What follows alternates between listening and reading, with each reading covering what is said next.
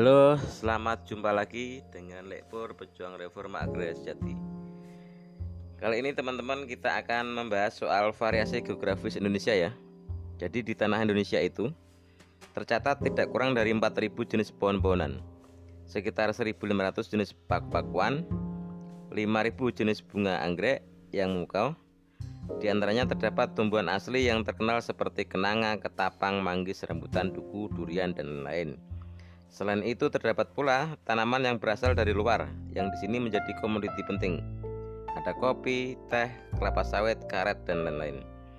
Tumbuhan tersebut sebagian menyebar di hutan-hutan Indonesia seperti di Kalimantan, Maluku, Sumatera dan Irian atau Papua Barat. Dan sebagian merupakan tumbuhan yang dibudidayakan masyarakat sebagai komoditi atau pemenuhan kebutuhan hidup mereka. Selain tumbuhan, Hewan Indonesia juga sangat beragam, termasuk yang khas atau asli Indonesia dan tidak terdapat di tempat lain.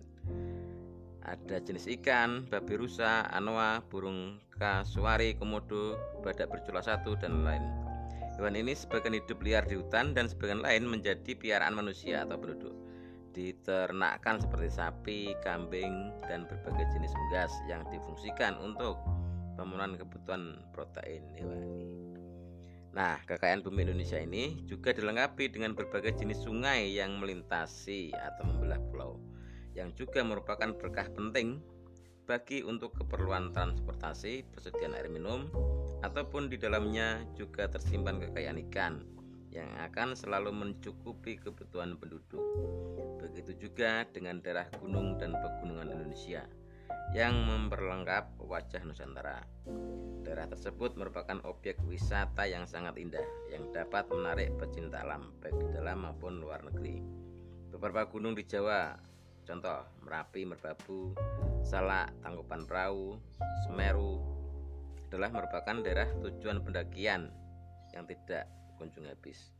Dan di sana pula sebagian penduduk hidup dari mengandalkan kesuburan tanah flora dan fauna yang ada di sekitar gunung di kaki gunung. Kekayaan Indonesia lagi. Kemudian kita lanjut ke soal variasi kelompok sosiokultural. Sejarah bangsa yang berdiam di Kepulauan Nusantara. Dulu adanya namanya India Belanda sekarang Indonesia. Itu tidak bermula dari tanah ini Secara samar diketahui bahwa ketika dataran Kepulauan Nusantara masih menjadi satu dengan dataran Asia, telah terjadi migrasi besar-besaran di dari Asia ke Indonesia. Perpindahan tersebut berlangsung dalam beberapa gelombang dan didorong berbagai faktor. Tentu saja perpindahan tersebut tidak sekedar membawa badan manusia melainkan juga membawa serta kebudayaan dan nilai-nilai. Keragaman dalam kesatuan tersebut tentu saja tidak selalu menyimpan harmoni sebagaimana yang dinyatakan dalam sistem resmi pemerintah. Melainkan terdapat konflik dan sengketa yang dari hari ke hari juga semakin menajam. Konflik di Kalimantan Barat dari persengketaan antara penduduk transmigran dan dari Pulau Jawa dan penduduk asli seperti Kalimantan dan Sumatera merupakan bagian lain yang jarang muncul ke permukaan namun secara permanen terjadi. Akan tetapi, berbagai konflik sosial tersebut sama sekali tidak menghapus kenyataan bahwa memang Indonesia diperkaya oleh keragaman kebudayaan. Pluralitas tersebut sudah barang tentu akan menjadi suatu sumber ke kekuatan tersendiri bila dikelola secara benar. Sayangnya, kekayaan kebudayaan ini tidak tergali dengan baik, malah yang terjadi adalah praktek penggusuran dan dominasi. Kita lanjut ke kependudukan. Penduduk Indonesia dewasa ini telah tumbuh dengan cepat. Bila tahun 1600 penduduk Indonesia hanya sekitar 9 sampai 11 juta, yang sekitar 40 persennya di antaranya berdiam di Jawa, maka pada tahun 1990 penduduk Indonesia telah mencapai angka sekitar 179 juta. Dengan 60 persen penduduk berada di Jawa.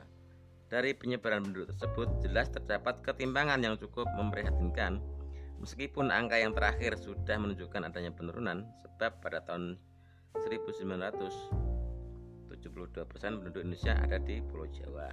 Di Pulau Jawa sendiri, penyebaran penduduk lebih terpusat di Jawa Barat dan Jakarta. Tahun 63 dari 63 juta penduduk Jawa, 33 persen penduduk ada di Jawa Barat dan Jakarta.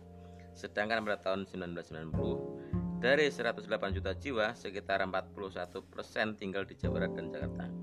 Penyebaran penduduk untuk suatu keseimbangan dilakukan baik dengan paksa ataupun halus melalui program transmigrasi yang sesungguhnya merupakan program warisan pemerintah kolonial yang tidak lain untuk memindahkan kemiskinan yang ada di Jawa. Gerak pembangunan yang berjalan pesat jika dilihat dari angka pertumbuhan ekonomi dan pertumbuhan hutang luar negeri secara nyata telah meningkatkan pertumbuhan kota-kota baru.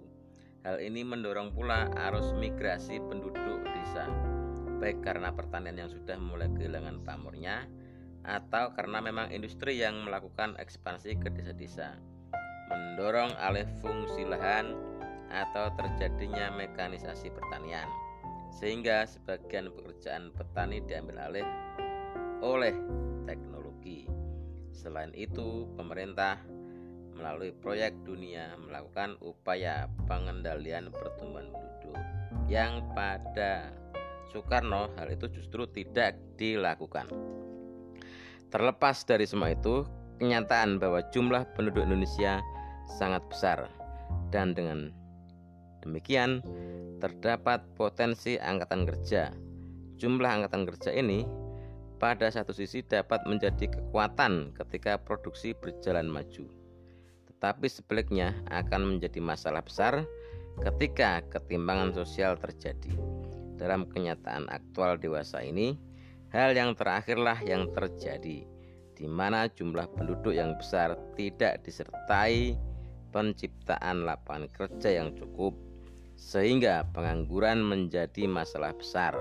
Situasi krisis yang kini berkembang memberi bukti lain bahwa potensi manusia Indonesia bukan saja tidak berhasil dijadikan kekuatan dalam memajukan bangsa di hadapan dunia, tetapi sebaliknya manusia yang ada terpaksa menanggung beban yang berat dan menjadi miskin di tanah airnya sendiri.